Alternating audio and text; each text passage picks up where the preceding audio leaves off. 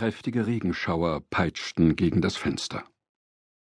Das Wasser lief an den Scheiben herab und tropfte vom Dachvorsprung auf die Tische draußen. Heftige Windböen ließen die nackten Äste der Pappeln über die Hauswände kratzen. William Wisting saß an einem der Fenstertische und starrte hinaus. Festgeklebtes Herbstlaub wurde von den feuchten Gehwegen losgerissen und mit dem Wind fortgetrieben. Draußen im Regenwetter stand ein Umzugswagen. Ein junges Paar lud ein paar große Pappkartons ein und eilte zurück in den Hauseingang. Wisting mochte Regen. Wieso genau wusste er nicht, aber irgendwie schien er alles abzudämpfen. Bei Regen konnte er die Schultern entspannen, und sein Pulsschlag beruhigte sich. Weiche Jazztöne mischten sich unter das Geräusch des Niederschlags. Wisting drehte sich zum Tresen. Die Flammen der vielen Kerzen warfen zuckende Schatten auf die Wände. Susanne lächelte zu ihm herüber, streckte die Hand nach dem Regal an der Wand aus und drehte die Musik etwas leiser. Das länglich geformte Lokal war nicht völlig leer. Drei junge Männer saßen an einem Tisch vor dem Tresenende. Das intim und gleichermaßen urban wirkende Café war für viele Studenten der neu eröffneten Abteilung der Polizeihochschule zu einem Stammlokal geworden. Wisting drehte sich wieder zum Fenster. Zum goldenen Frieden verkündete ein bogenförmiger Schriftzug mit seitenverkehrten und vereisten Buchstaben. Galerie und Kaffeebar. Das war immer Susannes Traum gewesen. Wie lange sie ihn schon geträumt hatte, wusste er nicht.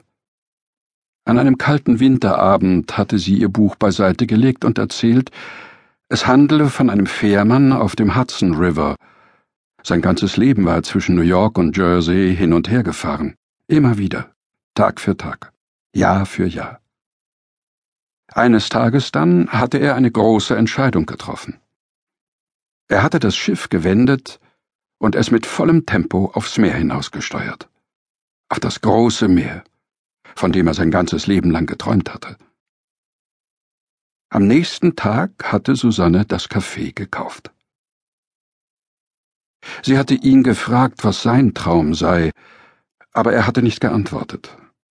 Nicht, weil er nicht wollte, sondern weil er nicht wusste, welchen Traum er hatte. Er mochte sein Leben so, wie es war. Er war Polizist und hatte nicht den Wunsch, dass irgendetwas anders sein sollte.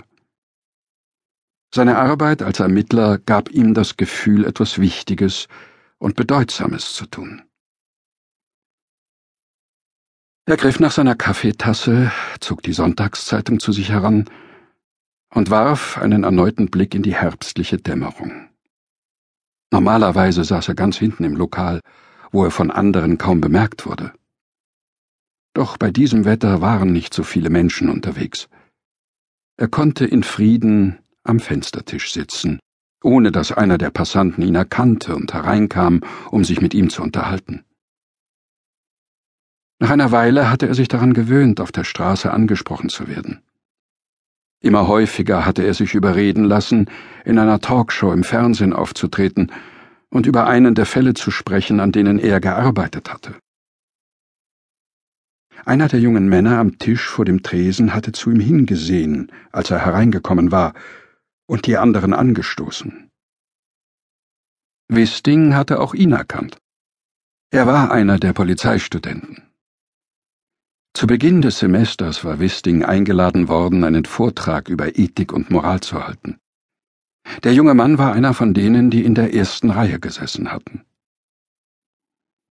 Wisting zog die Zeitung noch näher heran. Auf der Titelseite waren Tipps zum Abnehmen, ein Wetterbericht, der noch mehr Regen ankündigte, und ein Artikel über Intrigen bei einer Reality-Show im Fernsehen. Die Sonntagszeitungen brachten nur selten ganz aktuelle Nachrichten.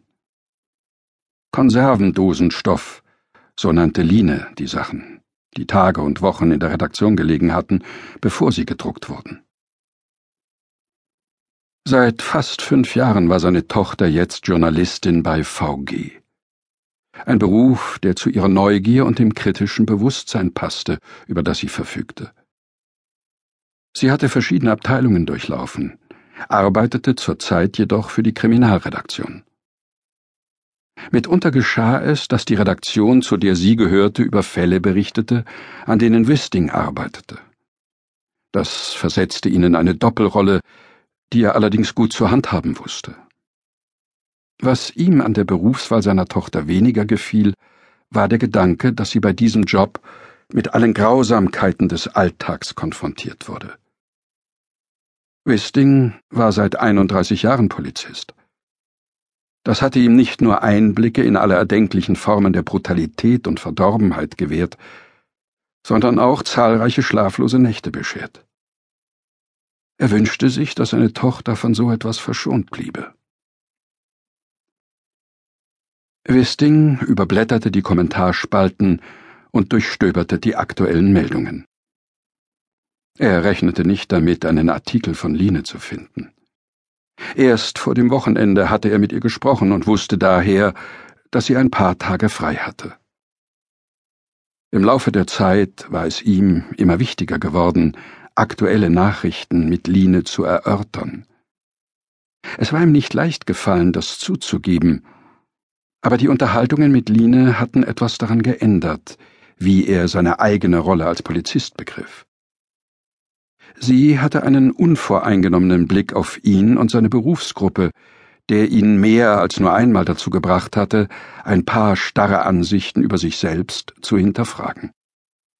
Spätestens bei seinem Vortrag vor Polizeistudenten, als er darüber gesprochen hatte, wie wichtig es für die Sicherheit und das Vertrauen der Menschen war, dass die Polizei mit Integrität, Anständigkeit und gutem Benehmen auftrat, war ihm klar geworden, dass Linus Ansichten einen wertvollen Aspekt darstellten. Er hatte versucht, seinen zukünftigen Kollegen zu erklären, wie wichtig die Grundwerte für die Rolle der Polizei waren. Dass es hierbei um Sachlichkeit und Objektivität ging, um Ehrlichkeit und Aufrichtigkeit, sowie eine stetige Suche nach der Wahrheit. Als er zur TV-Programmübersicht ganz hinten in der Zeitung kam, standen die Studenten vom Tisch auf. Sie blieben vor der Tür stehen und knöpften sich die Jacken zu. Der größte von ihnen blickte zu Wisting herüber. Wisting lächelte und grüßte mit einem Nicken. Heute frei? fragte einer der beiden anderen. Einer der Vorteile, wenn Sie erst mal so lange dabei sind wie ich, erwiderte Wisting. Arbeit von acht bis vier und an den Wochenenden frei. Danke übrigens für den tollen Vortrag. Wisting nahm seine Kaffeetasse. Freut mich, dass Sie das sagen.